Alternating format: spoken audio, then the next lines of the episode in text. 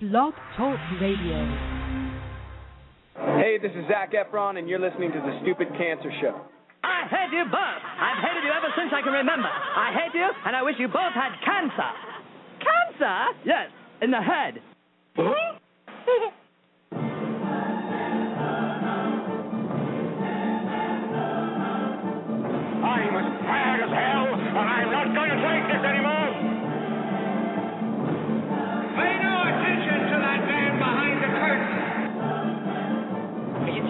you telling me you built a time machine? Out of a DeLorean?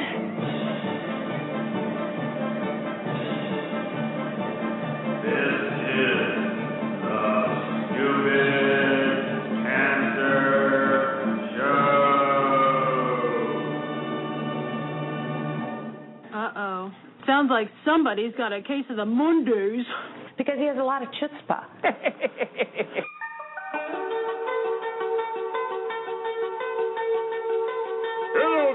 children. Hey, hey, kids. People seem to like me because I am polite and I'm rarely late. and now, the hosts of the Stupid Cancer Show, Lisa Bernhard and Matthew Zachary. Not that there's anything wrong with that.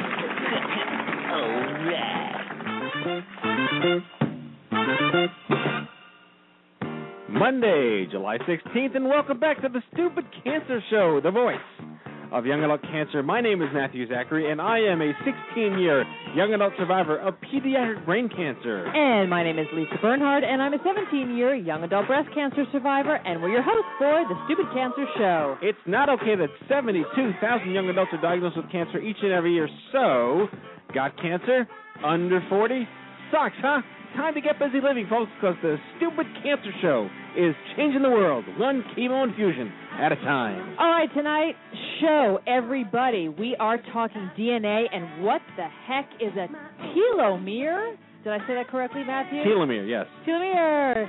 Genomics and the future of psychosocial well-being through cancer. With our guest, Lari Wenzel, PhD, professor of medicine and public health at the University of California at Irvine. Edward Nelson, Dr. Edward Nelson. He is associate professor of medicine and molecular biology and biochemistry at the University of California at Irvine. And kicking it off in the survivor spotlight, Lisa Lambert. She's an attorney and a young adult survivor of breast cancer. Okay, the Stupid Cancer Show is a production of Stupid Cancer. Online all the time at stupidcancer.org. We are not your father's cancer society, but we are bringing the cause of cancer under 40 to the national spotlight where it belongs. So, welcome aboard another fun and exciting romp through the hay on tonight's Stupid Cancer Show where remission ain't a cure, but survivorship is all that matters. And a stupid cancer welcome to any and all of our first time listeners here on the Blog Talk Radio Network and on iTunes as we broadcast live from the Chemo Deck, our fabulous studio in downtown Manhattan. And a final reminder the Stupid Cancer Show has a live interactive chat room during each and every broadcast, and we invite you to join in the fun, connect with our friends, and ask questions of our guests. And here we are. Yay! Welcome back. Hello, hello. We are in the middle of July. Yes, we are, and it's hot. It is 107,000 degrees, Oh, my. and half of America is burned up. That's right. Although we got some tornado like storms yesterday. It was bad. Yeah, it was bad. It's But like we Jake, needed the rain. It was Jake Gyllenhaal bad. Yeah, it was. we, the rain was good, Roland Emmerich bad. but when things get knocked down, that's bad. Hello, James Manning. Hello, Matt. How are you? Is it P? James P. Manning? Yes, it is. That is correct. How Hi, you doing? James. I'm good. Hey, Welcome Lisa. back. Thanks. What are you up to? Thanks. Uh, taking summer school class. Okay. Tell us about tell us the course because this is interesting. The interesting. course is called Perversity, Deviance, and Social Control. My old job. Gypsies, tramps, and thieves. Wow. Something like That's that. That's most of Manhattan, isn't it? Uh, yes. Do you just roam the streets of New York? with, with a handy cam, yeah. It's the name of my book, actually. and your band. you. It's not quite Fifty Shades of Grey, but it's it's Oh. getting there. You know, Jess is reading that book. My wife Jess is reading that book, and she's like, Uh-oh. "What is this all about?" She doesn't get it. She doesn't get S and M. No, no. I mean, like she's like, this, "It's not all the hype." You know, there's nothing. There's no there there. Isn't that what it is? I, ha- I have not read it. I, I don't to know. say. It's like Twilight with a few extra grunts and Oh, Kevin, groans. you've read it three times. Yes, I've Yeah. read the trilogy three times. sixty and seventy shades of gray. Yes. Yes. A ginger Bum, shade of gray. bum, No, no, Fifty Shades of Ginger. Right. Ginger has an Amish person's beard. I do. I It's uh, twelve thousand degrees outside, and he's growing facial hair down to his Hello. I uh, I didn't get the memo Down about the to his- heat, and uh, I'm growing this beard. I don't know why I'm growing the beard. I may go home and trim it. He's, look, he's wearing a he's he's wearing a black shirt. He needs a straw hat, and we call him Ezekiel. yeah, but like one of those uh reflective triangles on the back of my horse and carriage. Yes. And I will come deliver some jam. You know, I actually I actually did a bike ride through Amish uh, territory once. I did the AIDS ride, and you know what? I saw an Amish woman using a weed whacker. Nice. Isn't that illegal You like in sac- Amish land? Just yell sacrilege at her. Nice. Yeah, they they're not supposed to be doing that, but that's I I did see that. I know I've said this on the air before, but Jess and I were in the Amish country about 10 years ago, and we saw a buggy at an ATM pull-up drive-through. and I have a photo somewhere on the Facebook uh, of this actual buggy They're such at cheaters. a at an ATM Yeah. drive-up. They're cheaters, those Amish. Yeah, they were in front of it. We wanted to get cash, and they were in front of me. That's I like took some, a photo through the front window. That's like someone in the subway begging for change with like crutches and a you know a really sad sign. Then they you know hold the crutches and just walk away. No exactly. problem. Yep. Yep. One yep. of those perverse people that James is talking Perversity, man. Yeah. Perversity. Yes, indeed. Anyway. Oh well. So I want to give a personal shout out. We have a dear friend of the organization's who is uh, going through some major brain surgery recovery.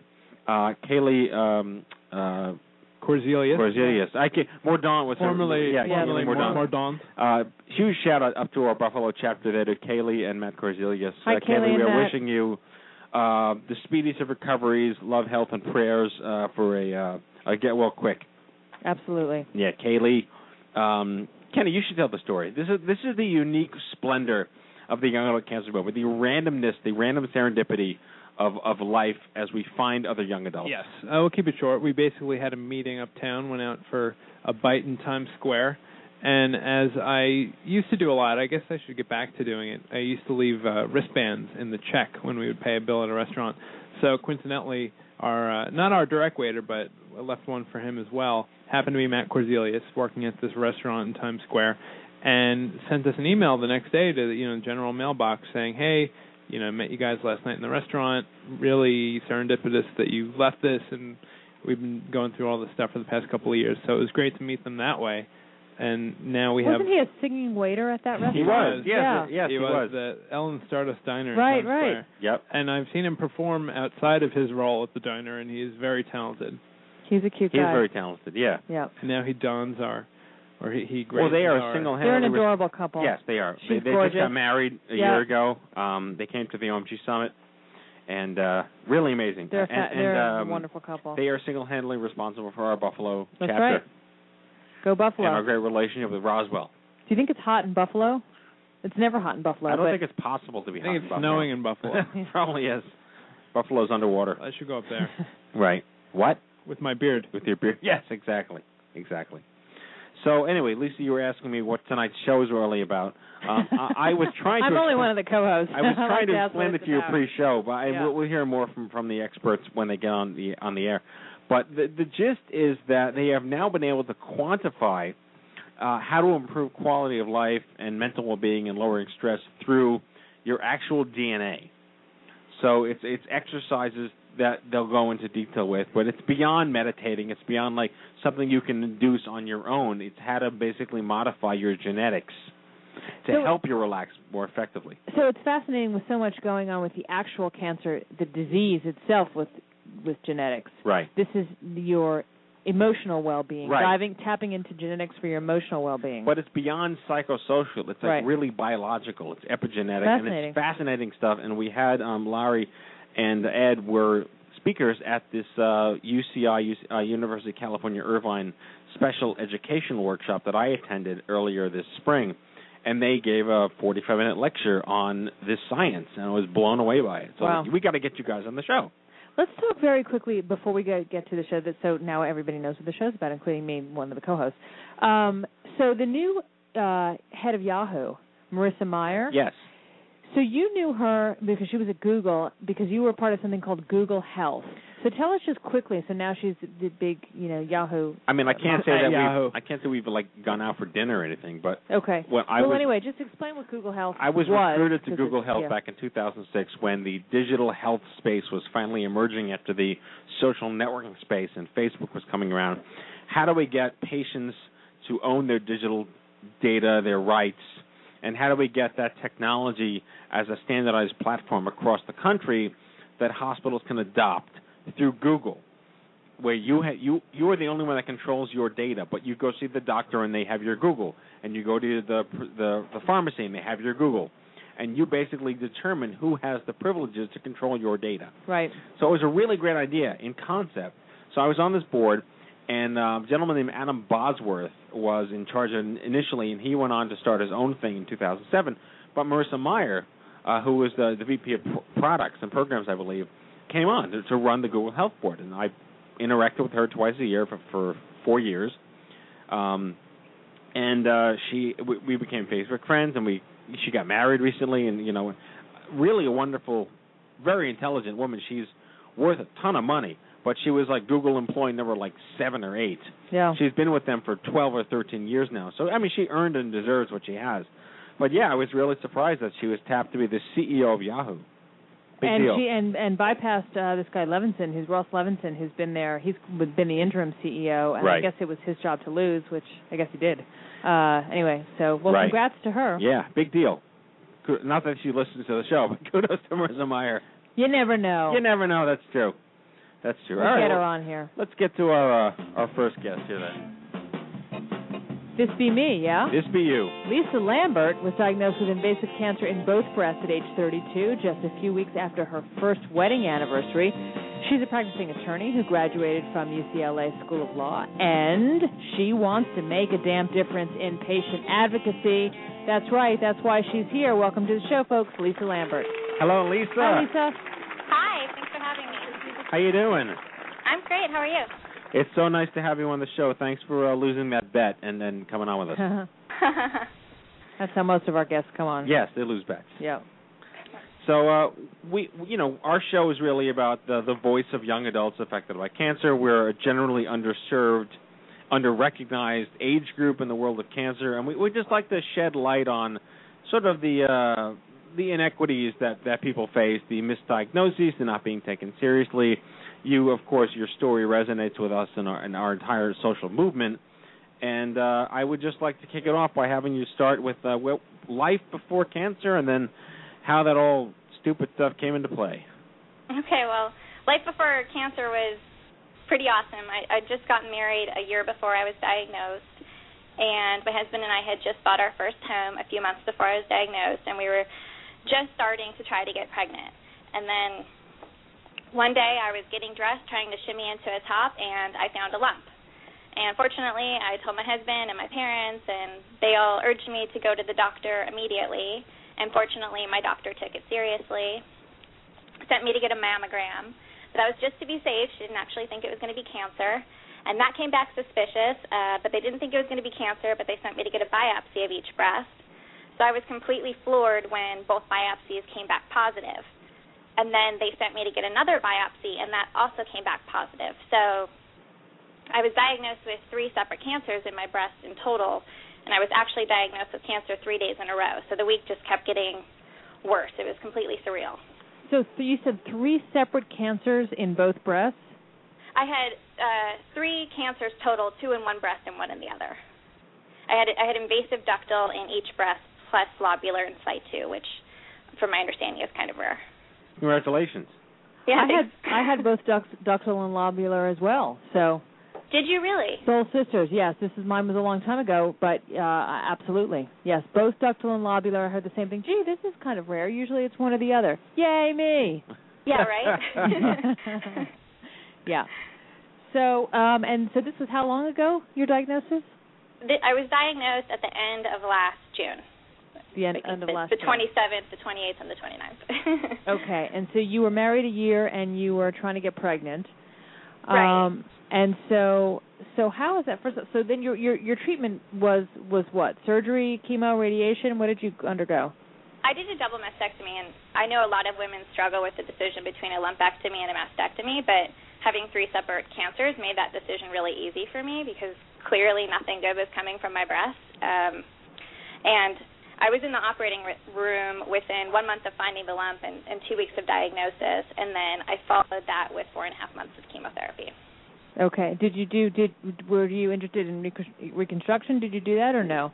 Yeah, I did that, and I was really lucky because they look awesome. That's fabulous. I understand that too. I mean, I had uh, just in one breast, but I opted for the uh, mastectomy and reconstruction as well. Um, and so then you, and I'm sorry, you said you said chemotherapy, yeah, four and a half months. right? Pretty brutal. I was I was throwing up almost daily. It was awful. Wow. Where were you being Very treated? happy to be. I was being treated. Uh, I went to a few different hospitals for the for the various different things I had to do, but I did my chemotherapy at Orange Coast Memorial, and they were fantastic. Okay. So how was it then with your marriage? You married just a year, and this happens. Um, tell us about your husband and your relationship and what you guys had to go through together to get such a, a, a diagnosis so early into your marriage. Oh, my husband is fantastic. I I really lucked out. He's just one of the greatest guys ever, and he was so supportive throughout this whole process. And because you know, cancer changes a lot of things, and I was really sick. I couldn't work. I needed somebody to take care of me. Um, in the hospital for five days. Um, and you know, we learned that I can't get pregnant for five years because of this medicine that I need to be on to take to prevent the cancer from returning. Which Uh, medicine is that? Tamoxifen. Tamoxifen, sure. hmm Yeah. And then also, you know, you learn that chemo can dam- damage your fertility. So this was really hard for me to handle because we were trying to get pregnant when I was diagnosed. Yeah. But um, Did you do? really Did you, I'm sorry. Did you did you did they talk to you at all about um, preservation? Did you did you uh, fertilize any you know eggs or uh, freeze any embryos or anything like that? Yes, we were really lucky. I was referred to a doctor who specializes in preserving fertility in young cancer patients. That's up at USC Fertility, and um, they're really fantastic. And I had great success because we were able to freeze 22 embryos. So Wow.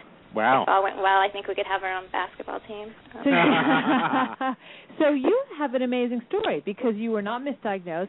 Everybody took you seriously. They acted quickly. They moved on it. They told you about fertility preservation. Boy, I mean, you're Yeah. like you're you're a hopeful uh guest. Unfortunately, somewhat rare in that regard. The hopeful anomaly. yeah. Right. No, I think everything went right for me. I had a wonderful team surrounding me, and I just I got everything done. Supportive Like, husband and and- family and uh, doctors. Right. Everybody pr- provided you with all kinds of information. That's uh that's wonderful to hear. Although the selfish key in all of this was, were you told about stupid cancer? I don't think I was. I, I remember stumbling Oh. upon it at one point in time, and I was trying to see if there was a support group in the Orange County area, but I don't think there was one in this area. That was Well, that actually definitely something. not that for you. That was not me? for That you. wasn't for you. That That wasn't for you. That that was for your doctors. okay. Um, we don't No, boo- I we don't usually boo our guests. No, we- that would be a bad practice. Right. I I struggled finding a support group actually. I the first support group that I went to, all the women were twice my age and 10 to 15 years outside of treatment and this was tough because I really just wanted to see another young cancer patient with no hair and I didn't feel like I could talk about the fertility issues that I was facing with women that already have grandchildren Sure. and I also didn't think I could talk with them about my inability to ever breastfeed with women who were way beyond that point. So going to that support group actually made me feel more like I was the only young person with cancer. Right. Yeah. It just reinforced how isolated you were. Yeah, and I actually got excited because I found a support group that was supposed to be for women under 45, but I was the only patient under the age cutoff. And the night I went, they announced that they'd eliminated the under 45 requirement. Oh, that's and everybody awesome. in the yeah, well, everybody in the room applauded except for me. Um, it was it was a giant letdown for me because I was looking forward to meeting other young women like me, dealing Right. with the same issues. Well, I mean, I hope I hope now that I mean it, it's only been a year, but uh, have you been at least besides us, of course, have you been introduced to the sort of the wellspring cottage industry of young adult cancer support organizations? I have. I finally found a support group for young women under 40 with cancer that was created by two young UC Irvine cancer patients. Right. And when I went to that and I saw eight or so other young women with cancer, it instantly made me feel better. Like I wasn't the only young person dealing with this mess. Good. And in case any of your listeners are from the Orange County or Southern California area, I'll let them know that it's the third Wednesday of the month. It's at UC Irvine and it's called uh, the Young Adult Cancer Sisters. Now, were you at the um the uh that s- special educational workshop a couple of months ago at I UC was. Irvine? You were. Yeah, Yeah. Okay, so great. you kind of know who I am, and I kind of maybe met you by accident, right?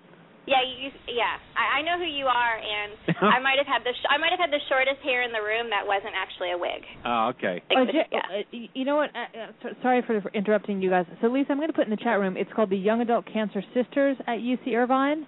Yes, and it's the third Wednesday of the month. They have one this Wednesday, and the speaker is actually my fertility doctor that I went to, who specializes in fertility for cancer Fantastic. patients. Now, um, uh, Lisa, uh, sorry, Ed and um, and Lari uh, found you. Uh, have you been at all participating in their science and research?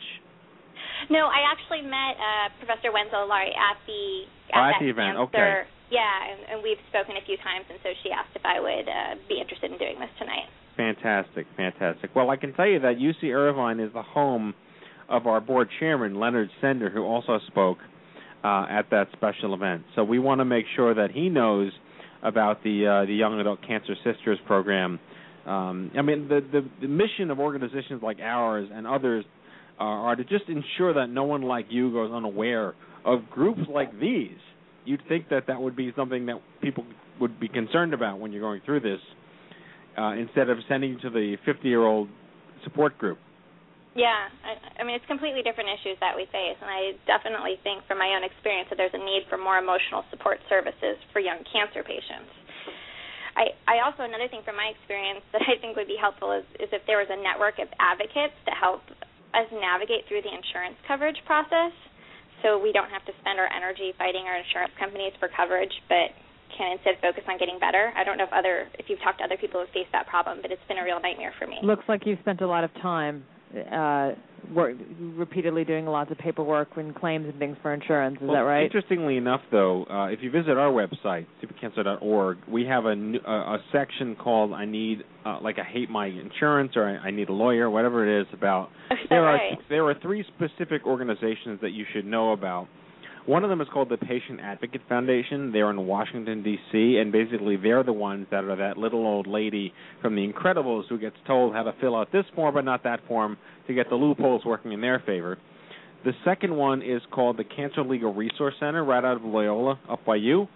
Um, you can Google them. They do pro bono legal counsel for young adults and actually for anybody, but they have a young adult program to help you navigate insurance and sort of sue these people and fire these people. And there's a group called Cancer and Careers. Uh, they help you also navigate through uh, a lot of the, um, the the sort of the toils and troubles of going through this process. I guess that I should also mention one of our favorite groups is called the National Coalition of Oncology Nurse Navigators. Now they're the people you want to have in the hospital with you because they're the ones that would tell you about us and these other groups while you're going through it. Well, that sounds like great resources. I'll definitely look into that. I just exploded her brain. Yeah. But one thing you should do, That's if I could give you any prescription, is you must discover what is first descent. I'm actually on their wait list. Okay, good. Ah. All right, good. But but I don't know if, if you guys are familiar with this. I'm signed up to go surfing in Maui through Athletes for Cancer. Ah, they exhibited at uh, yeah, OMG. they came. We are- Yeah, we have an annual, huge annual, like 700 person young adult conference in Vegas every year. So they were one of our exhibitors. We'll have to get better acquainted with their activities calendar. Yes. First Descent has added surfing now too. Yeah, they do. Yeah. They have surfing now too. This is really epic. That's, that's awesome. So when are you going to the surfing event? Uh, end of October. You looking forward to it? I am. I'm a little nervous. I haven't tried surfing before, and it's definitely something I don't think I would have tried if it weren't for cancer. But I I find with cancer that I, I have this mentality now. Well, if I could deal with cancer, I can I can do anything. I can do surfing, or I can share my personal life with a bunch of strangers uh, in a format that will be recorded forever on the internet. You know. And, so, Lisa, because you had the three uh, uh, separate diagnoses, any cancer in the family? Breast cancer in the Uh, family? Uh, yeah, actually, um, my dad's sister had breast cancer, and she died of it a few years ago. But I never actually thought that it would hit me. I, uh, I don't know why, but I thought I was really healthy, and it, it just wouldn't hit me. And then also, my my dad's had cancer. He's had non-Hodgkin's lymphoma, I think five times since I was 14, Wow. and it's actually was re- been really helpful for me I really benefited from his experience because he's been such a wonderful role model. I've never seen him feel sorry for himself for having cancer repeatedly, and he's never let cancer get in the way of having a great life. So it really helped me to see that life could continue to be great in spite of cancer. Yeah, absolutely. And so, were you? Uh, did you? Were you gene tested for the BRCA genes? I was actually, and um, I, I tested positive for it, and it's it's a hard diagnosis to swallow. I think it's a, a massive burden because you don't just then have to worry about your current cancer, but you have to worry about a whole slew of other cancers. Yeah. And it was also difficult for me to find somebody like me because I was able to eventually find young women with cancer, but I couldn't find others that were dealing with this diagnosis on top of it. I, I found a wonderful group, Force, which is Facing Our Risk of Cancer Empowered. Well, we and love it caters, Force. We work with yes. them in Florida. Yeah. Do you? They're fantastic. Yes. Uh, so that's such a great organization because they cater to this population. But I had a hard time finding a young cancer patient with the mutation. I, at the support group, I found women who had had cancer, but they were significantly older. The younger Hmm. women had the mutation, but they hadn't had cancer yet. So it was a little difficult to find somebody like me. And fortunately, I did meet someone who's seven years older than me and who had cancer at the exact same age as me. So it's great because she's like me, but seven years out. So Right. Yeah, absolutely. Well, if you want us to keep exploding your brain, here are three more resources for you. There's the Young Survival Coalition uh, at youngsurvival.org. They are a uh, young women with breast cancer social network. They're fairly large. Yes, I'm sure they would be able to connect They you with have- uh, yeah. BRCA positive. They yeah. have a, a thriving Yeah. forums with thousands of women around the country of all ages with have, who have all different sects of rarities. Um, you might also want to look at our forums. These Stupid Cancer forums have uh, 2,500 some odd people on there all the time with different types of cancers. And there's a great group out of Chicago called Bright Pink, uh, run by Lin- Lindsay Avner, who was a BRCA1 positive. Uh, but she has built a really strong network of young women who are facing any Yeah. kind of BRCA diagnoses out there. Um, so you're not alone. It's just it's just Check again, those it, out just sure, goes yeah. back to uh, letting people know that these resources exist, and that's the hardest part. Yeah, and I'm actually Force has a conference coming up. I think it's in October, and I think they have hundreds of BRCA people congregate there, and they have seminars, doctors on the latest and greatest research affecting this population. So I'm going to go to that with my mom, and I'm really looking forward to it. Good, fantastic. And and let's uh, before we wrap up here, uh, JD, huh? Yes. So what what was your were you uh, on track for that career path prior to as well? well, I've actually been a lawyer. This is my seventh year. Oh, okay. Uh, yeah, so I'm I'm pretty well established in that. My employer has been absolutely fantastic through this whole process and let me take off as much time as I needed to deal with chemotherapy and surgery and whatnot, and they allowed me to work part time, which has been fantastic because my doctor's appointments never seem to end, and I'm still doing physical therapy once or twice a week to recover from the double mastectomy. Uh, so, so they've been fantastic, and having the JD has really been invaluable in battling my insurance company. I'm sure you Yeah. don't want to mess with a lawyer. Seriously. Not so much.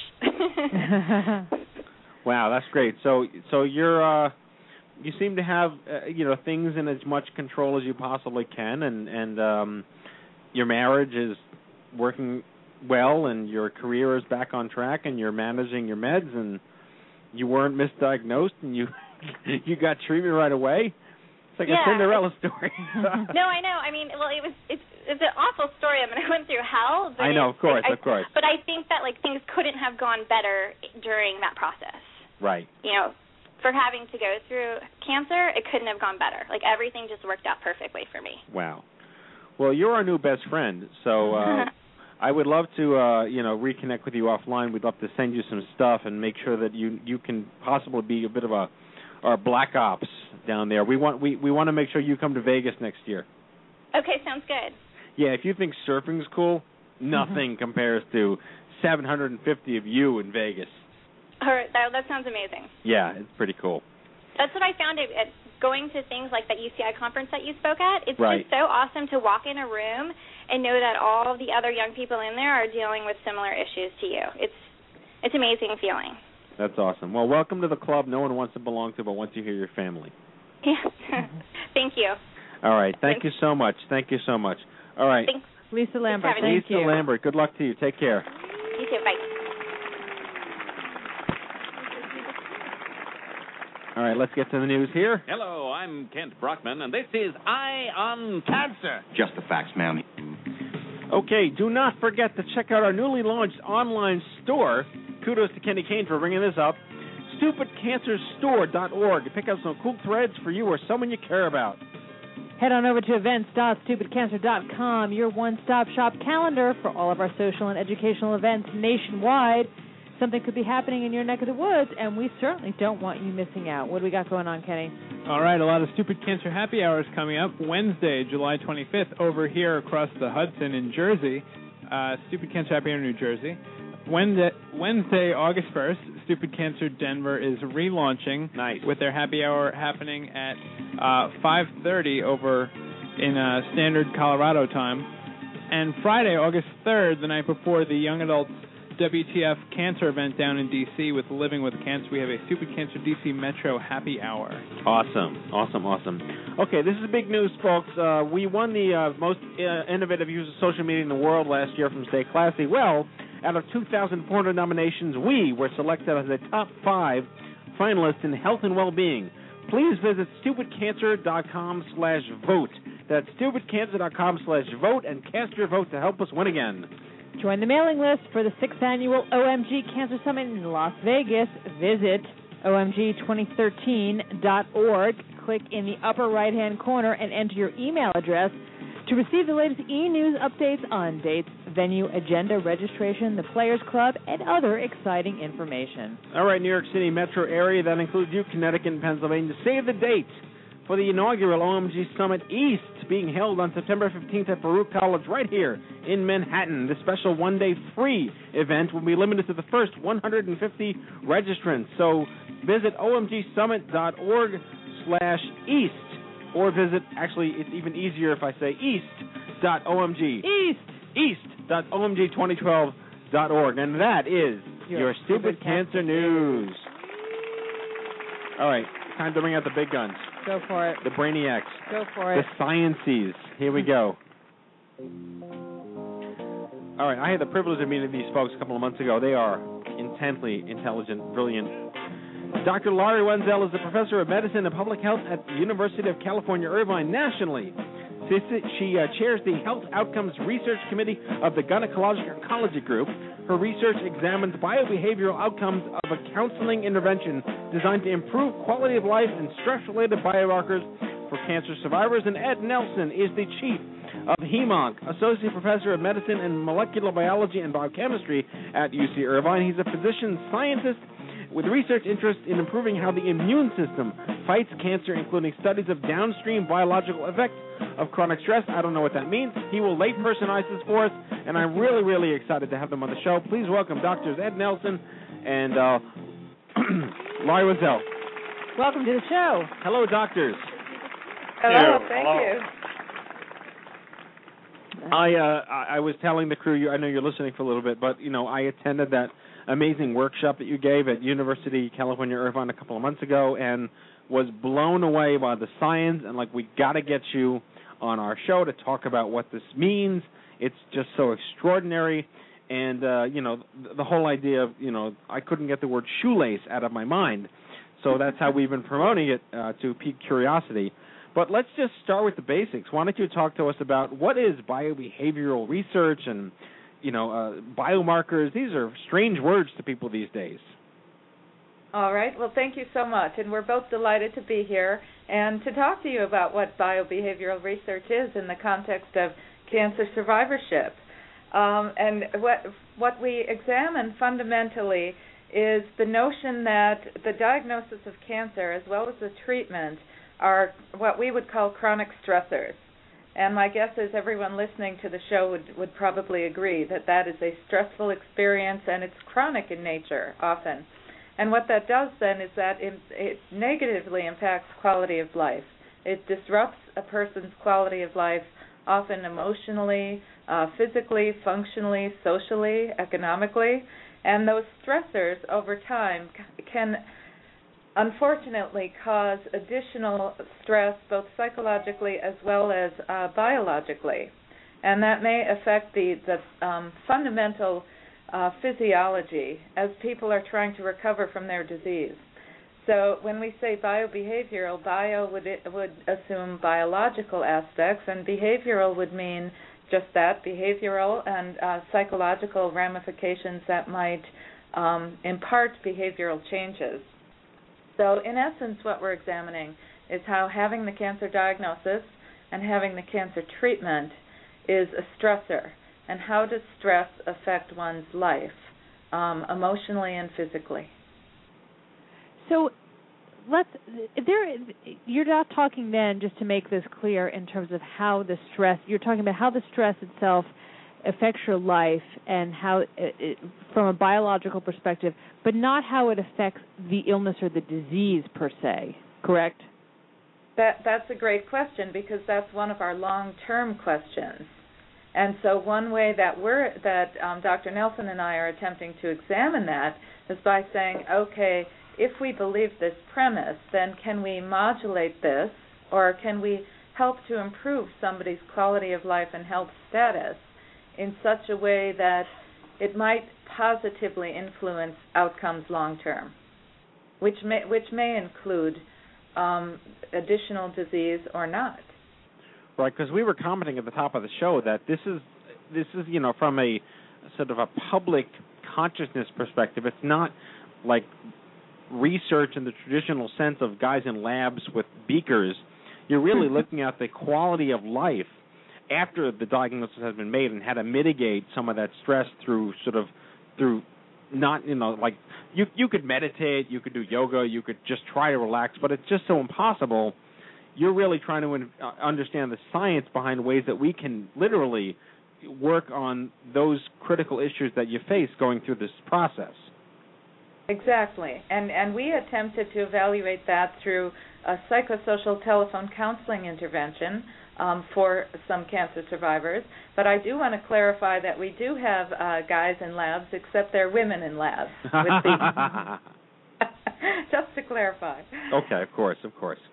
So let let's go to Ed then. Um, I, I you know the name of the Tonight Show is what the hell is a telomere, and uh, I'd love you to be the one that does the shoelace analogy for us. Well, the the concept of a telomere, uh, the analogy that you've described and, and, that we used at our conference was that the our, our shoelaces uh, have ends that have to be uh, sort of capped, if you will, and and kept uh, from unraveling. And, the little plastic or or uh, piece that's around that is is oftentimes referred to as a as an aglet telomeres, because your DNA, uh, your genetic material in a cell is also linear, uh, it has an end too, and and that end has to be kept from unraveling. And the way that the the the our cells do that is by use of telomeres. So one can envision the telomere as being that little plastic uh, uh, uh, cap, if you will, of the of the shoelace so that it doesn't unravel. And these telomeres consist of very specific repeating sequences, and they can be quite long. But as we get older, and under some physiologic circumstances, they shorten. And if they get too short, as one might expect, the, the gene, the, the chromosome, and genetic material starts to unravel and then is subject to potentially breaking and recombining and raising all sorts of havoc in the cell. So, how can you pre- prevent them from getting too short? if that's a real question. Just stay 11 years old forever. or can so the, you? Well, we actually didn't know until we conducted our study uh, whether you could uh, actually do that or not. The there has been observations that in populations which are uh, which we would generally ascribe a, a, chronically stressed. So, for example, caregivers of of handicapped or chronically ill children, or uh, caregivers of uh, of HIV uh, infected patients.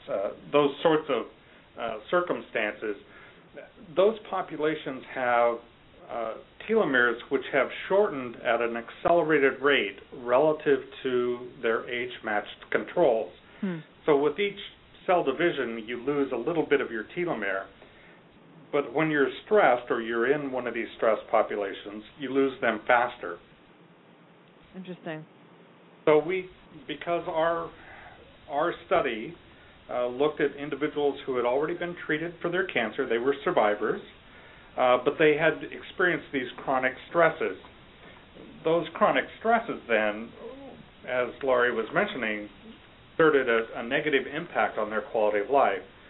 And Dr. Wenzel's uh, counseling, telephone counseling intervention had uh, already been demonstrated to uh, improve that quality of life, help the, the our cancer survivors uh, do better in terms of, of coping with that stress, and had modulated other uh, biological markers, if you will, of, of chronic stress.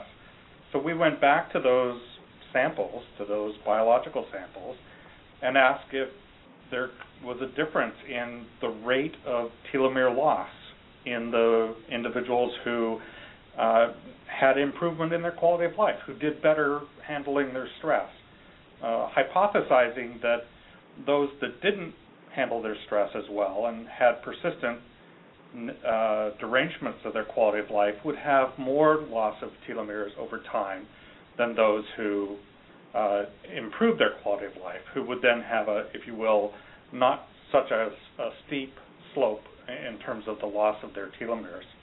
Right. Let me ask you both a very basic question, um, which is not exactly what you're talking about, but it related and again very basic and comes up a lot within our community and I think just with the average person.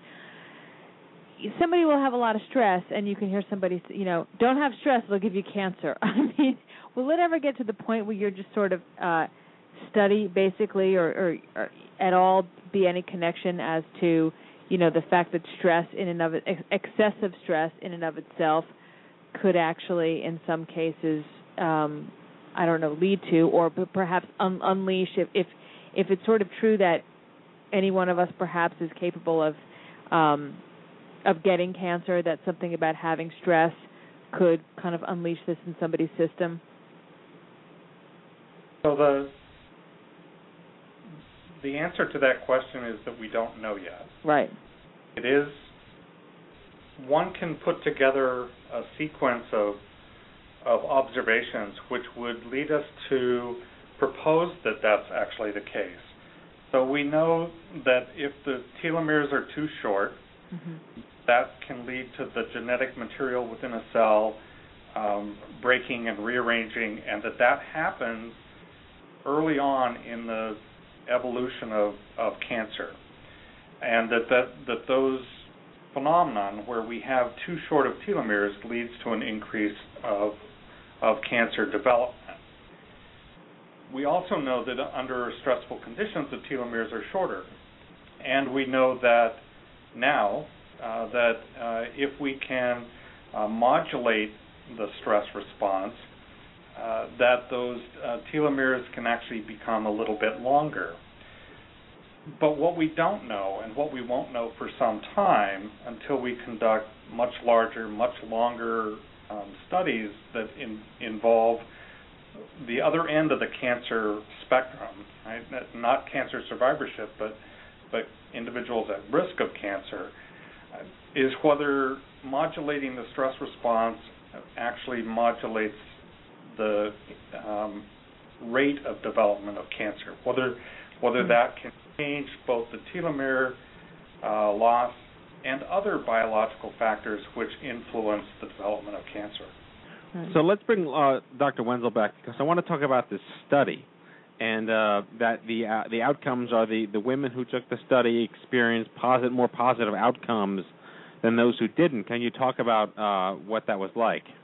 Yes, yes, and that actually links back into the question of stress, what stress is, and so one thing that I, the way that I might answer how people might um, benefit from a program like this is that we all have stressors in our life, and some of us have, you know, stressors that we perceive as as unique, and other people would say it's not as unique. But what is most important is how one copes with one's stress.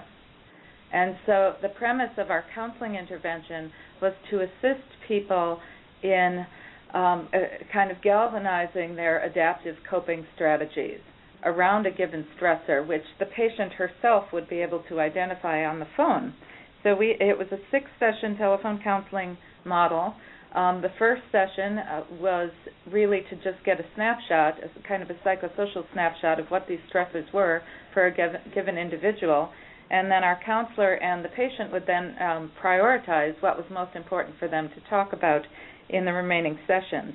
And then, in an ideal world, then the next week they would again um, talk to their counselor over the phone and maybe talking about what we're calling managing emotions and stress or stressful situations, which was one of the most um, favored sessions of the whole um, project. Another was enhancing health and wellness, and that covered areas of how to talk to your doctor, um, how to communicate more effectively your medical concerns. Um, that also, um, we discussed a lot about health promotion activities are you eating well? Are you sleeping? Are you exercising? Things that we know might mediate health outcomes long term. Um, another was addressing relationship and sexual concerns because this is a group of women with gynecologic cancers, cervix cancer in particular. So we tailor then an intervention towards a, what we know to be um, problems associated with a particular cancer type. And then finally, we would kind of summarize this all for people, and at, at the end of each session, we would send them a tailored letter, again, summarizing what the intervention was and things that they might want to work on before they talk to the counselor again. And then one month later, they would have a booster session just to see how are you doing, what are you working on, um, are you being able to carry forward with the things you learned during the session. And so as a result of this, we found that people did, they had improved quality of life compared to the women who didn't receive the counseling. And um, more recently, we, we've been replicating this in a much larger um, cohort and have found um, also very promising results this second time around. So I, I'm just interested in the the whole. I mean, there are so many permutations and combinations of of lifestyle that go into understanding the the science and the how do you you know separate the wheat from the chaff as far as outcomes go. You know, are you able to, like for example, we had a question from our live chat room about nutrition. You know, if someone happens to be uh, slightly more uh, well nourished or on different types of vitamins or nutritional therapy or you know or even if just their their inherently personality is is that of a more relaxed individual does that skew the data to help you understand how impactful the actual um, therapy uh, and uh, teleconference uh, outcomes were to that individual. Right. Well, the short answer is no, it doesn't. But the reason is because it's the beauty of a randomized trial. Right. So we we have the opportunity, or not the opportunity. People are randomized either to get the intervention or not, and so one assumes that things like you know personality differences or eating well versus poorly are you know equalized between the two arms. So in terms of conducting a study, I, we feel pretty good about our results, but I appreciate the comment that well, what about if you know somebody is really um, you know nutritionally um, kind of impaired or not? Might that might that alter things? And I would say that you know with, with respect to nutrition in particular, almost every patient enjoyed talking about their dietary concerns with the counselor. And the counselor was in a position to talk through that with them. Understood. Um, so, what what have you heard from the patients themselves? Um, you know, who were part of the randomized study. Do you disclose the outcomes to them, or do they just, you know, were they surprised? Is it something they can like take home with them and evangelize or, or get behind for future research? That's a great question. Um, and we need to be more proactive about our outreach after the study is complete. What we've heard from them, though, af- after completed, we conduct kind of a process eval if if people are willing to get back in touch with us, and then we ask them, okay, what did you like? What didn't you like? What do you think worked well worked well for you? Um, so in that respect, you know, it, but it's kind of biased because the people who respond back to us are usually the people who were were pleased. So we recognize that. Um, but people, for example, told us that their favorite counseling session was about managing emotions and stress, and that was important information. Um, so that that tells us that okay, that's something that we need to continue to focus on in the future. And absolutely everybody did not like the fact that we collected blood from them. Okay. so that that was that was the downside. Uh, we we needed the the blood and saliva to do the laboratory analyses, and that was uh, clearly something that they, although they appreciated the the uh, need to do that, it, it, they would be quite happy if we could find another way to do it without taking their blood and saliva. You need those uh, Star Trek uh, laser things that go right in your neck. yes, we do. Exactly right. but the the truth is, everything you're doing here, I mean, is under the umbrella of like this new emerging science um, in in the world of cancer, but it's applicable across the board to other different diseases. Correct? Absolutely. Yes it's it, you know has there been a wider adoption of these you know thinking genetically thinking more uh, you know uh, individualized medicine you know there's been a huge upswell in in the trend for people adopting this as you know no longer you know you know uh, hackery but there's real definitive science behind this now well that's true and and you raised the point a little bit earlier that uh, some people uh, some personalities might do quite well with yoga. Um, other people might do quite well with, uh, say, Tai Chi, or other people would do well with pet therapy, or take your pick. Uh, that there there may be individuals or characteristics of individuals which allow them to respond to particular approaches, but which with other approaches, they won't have as good a response uh, and as as much benefit. And part well, of the I'm sorry. part of what needs to be done, and, and what we're focusing on is is to try and define those individuals who who benefit the most within our study population, and those that that don't benefit so much, and then to to go back and ask, okay, so what's the difference between them, and, and how might we uh, think about helping those individuals who, who didn't respond as well to the counseling intervention? Is there some hint in in their res- responses to the data that we collected uh, that might um, instruct us as to how to help them better? Well, that was my question. If somebody, you know, I mean, do you get somebody who says, uh, I have shortened telomere. I mean, it's, it's biological in me and stress, and I can't control it. I mean, is it would would a situation come such that you know somebody would think, well, how am I supposed to manage my stress when it's when it's it's truly something biological and perhaps can't be avoided? I mean, is that is that a, is that a realistic scenario? Well, m- maybe one way I could address that is a, a little bit circular about where we actually have some data about who's in a position to benef- participate and benefit from a, a counseling intervention like this, and who absolutely isn't.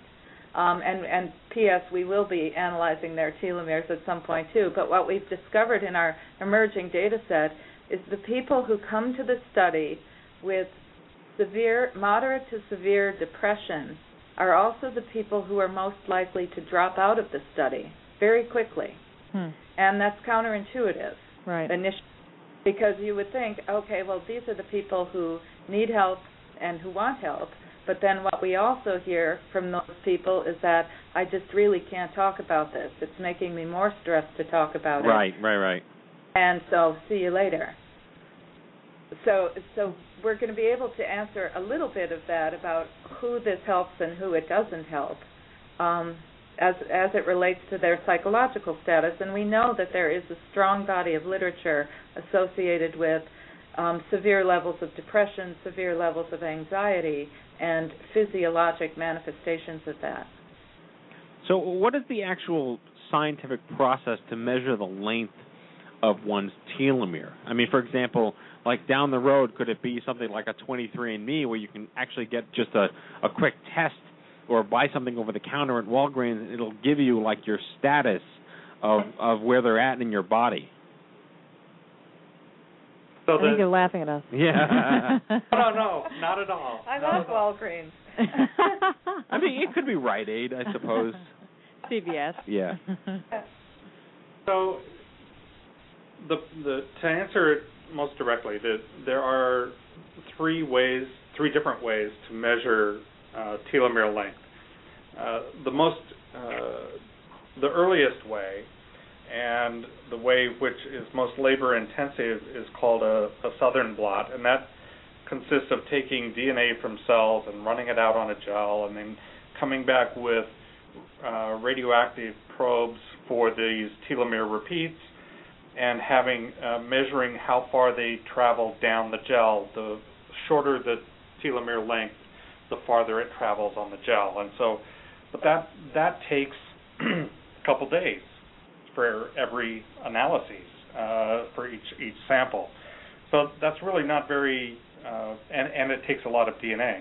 So those aren't very amenable to clinical trials such as ours, uh, where you have a finite uh, amount of, of biological specimen to work with, and and because of the large numbers, we need to have a little bit higher throughput.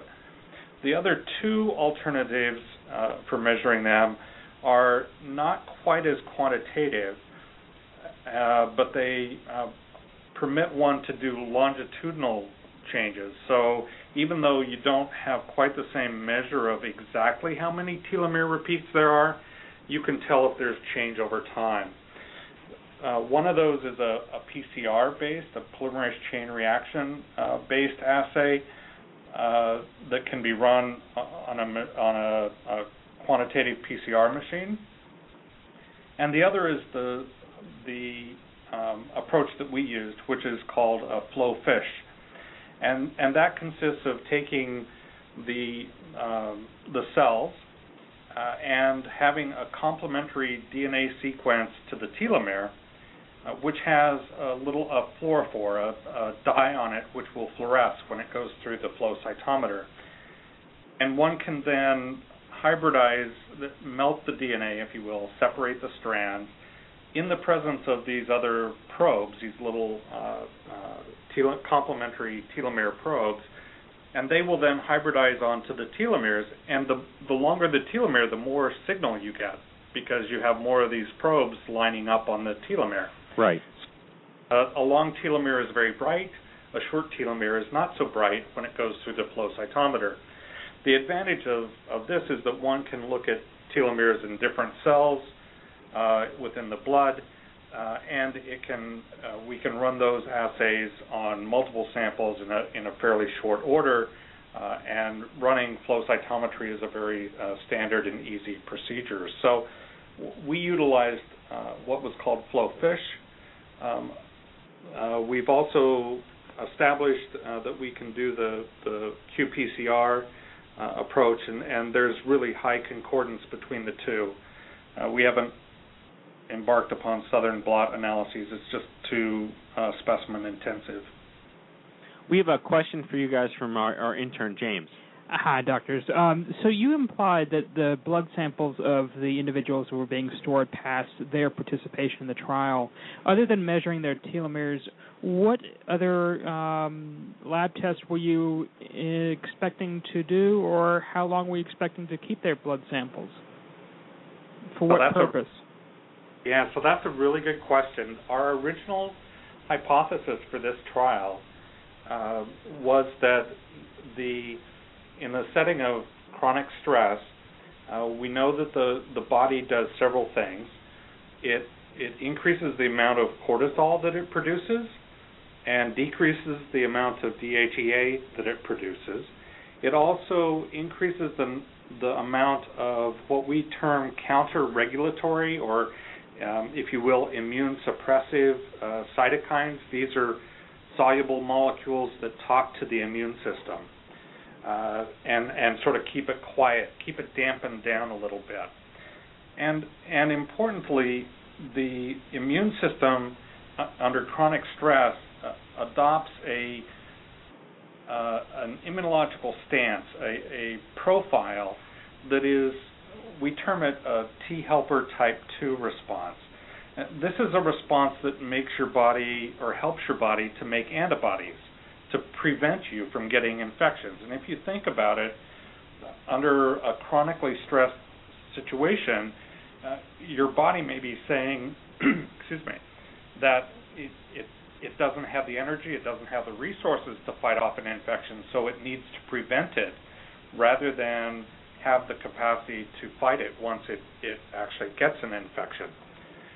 However, the the opposite side of that, the T helper type 1 response, is what your body uses to, to clear out a virus once you get infected.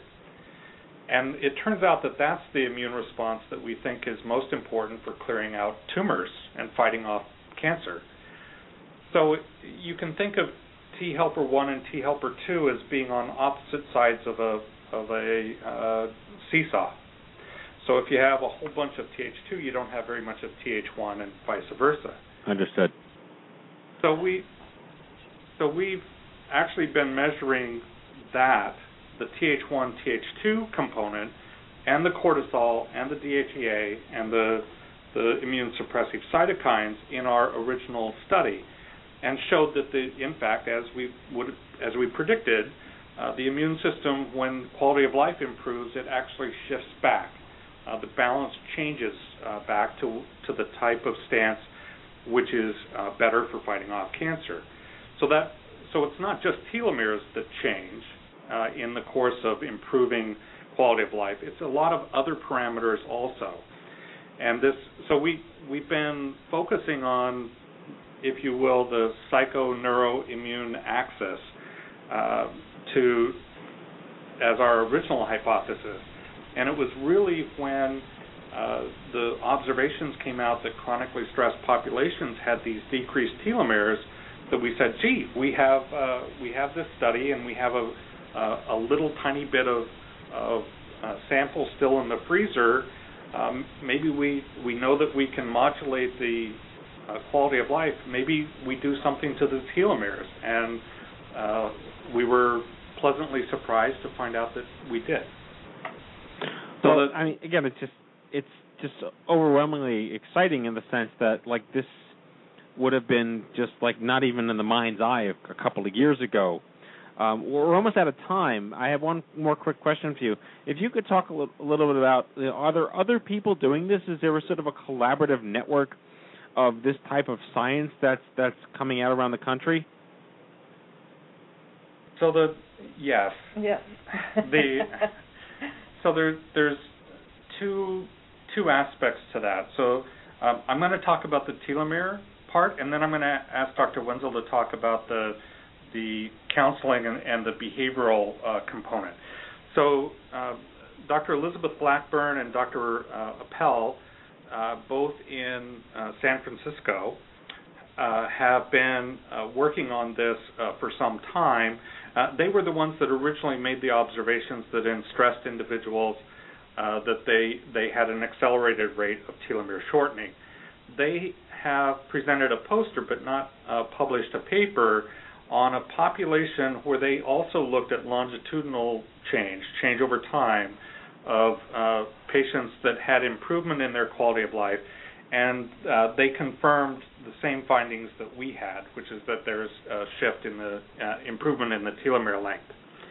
There are um, other groups that are looking at, at stress and telomere in different diseases, and that includes things such as cardiovascular disease, even uh, in the setting of uh, uh, mothers and individuals, infants in in, um, in, pregnancy, and then subsequently after birth in the in the infants. And so there, it looks as though this this paradigm of having stress impacting telomeres is likely to be applicable across a, a wide range of of biological situations. And uh, our sense is that it's likely to continue to gather uh, some interest uh, as as the observations become more concordant. Got it. And if I might just add, uh, specific to cancer survivorship, counseling interventions and examining outcomes, both um, psychological and biological. Probably the leader in the field is um, Al Marcus at University of Colorado, who established the psychosocial telephone counseling intervention model with with a number of um, different uh, survivor types. And more currently, Barbara Andersen at Ohio State University, who has influenced our work um, greatly, um, has conducted really some very stellar work that is quite similar to this, and she's done that with breast cancer survivors. So those are two examples. And there are others that that have looked uh, in a similar way at the at the biobehavioral component, uh, and, and, those include uh, Susan Lutgendorf, also at Ohio, uh, Iowa. And, Iowa, sorry, and uh, and Anil Sood, who's at MD Anderson, who um, has also examined uh, these biobehavioral components, and so there there's there's a fair number of individuals that are looking at this across the nation. Well, doctors uh, Wenzel and Nelson, uh, we can't thank you enough for being here with us. Unfortunately, we have to. Uh, we're running out of time here, but uh, this is really this is really fascinating stuff, as Matthew said. So uh, we thank you so much for uh, for bringing this to our audience. A and, toast to shoelaces. and hopefully we can we can have you back um, at some point to even talk more about it because it's really, like I said, we'd love to have have our audience learn much more about it. it's just the new thinking. Yeah. It's just the new thinking and it's it's you know, it's all about your genes. It's all about how your insides work and understanding them instead of, you know, the the sort of the I guess one might call it the barbaric nature of traditional allopathic medicine. you know, cutting your head open and taking something out with a spoon, that kind of stuff. You know. That's what it did to me. It's good stuff. Yeah. Yeah. So if I if I might just close by acknowledging our funding agency, of course. Um, with, without whom we could not have done any of this work, and that's um, Dr. Paige McDonald at the National Cancer Institute in the Basic and Behavioral Research branch. So we'd just like to thank them.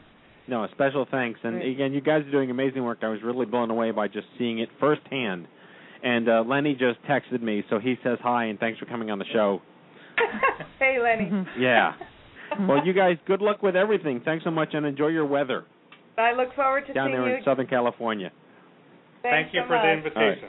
All right, All right Lari Okay. Wenzel and Ed Nelson. Some of the top Cool scientists stuff. in the country. No, really, Yeah. really, really amazing, amazing stuff. Yep.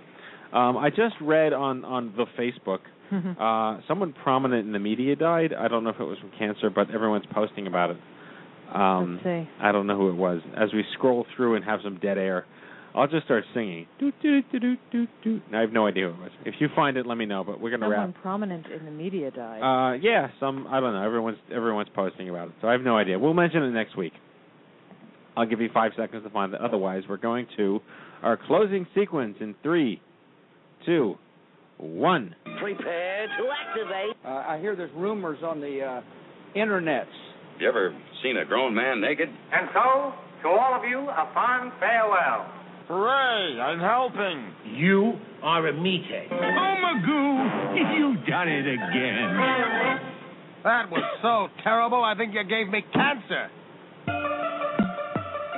All right, everybody, that is tonight's show, number 233. We hope you had as much fun as we did poking a stick at Stupid Cancer.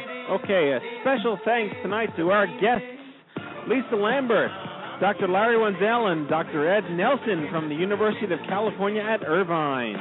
Join us next week, everybody, when we'll be talking stupid colon cancer with Dale Mintz. She's the executive director of the Colon Cancer Challenge Foundation.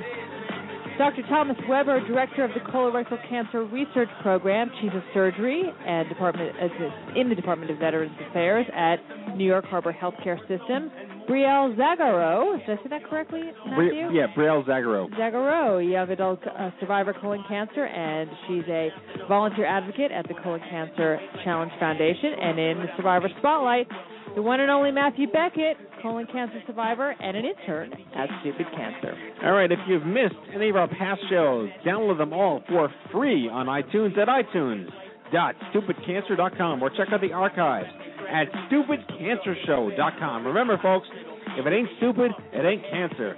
Live from the chemo deck, on behalf of Lisa Bernhard, myself, Kenny Kane, James Manning, and the whole team here at the Stupid Cancer Show, have a great week.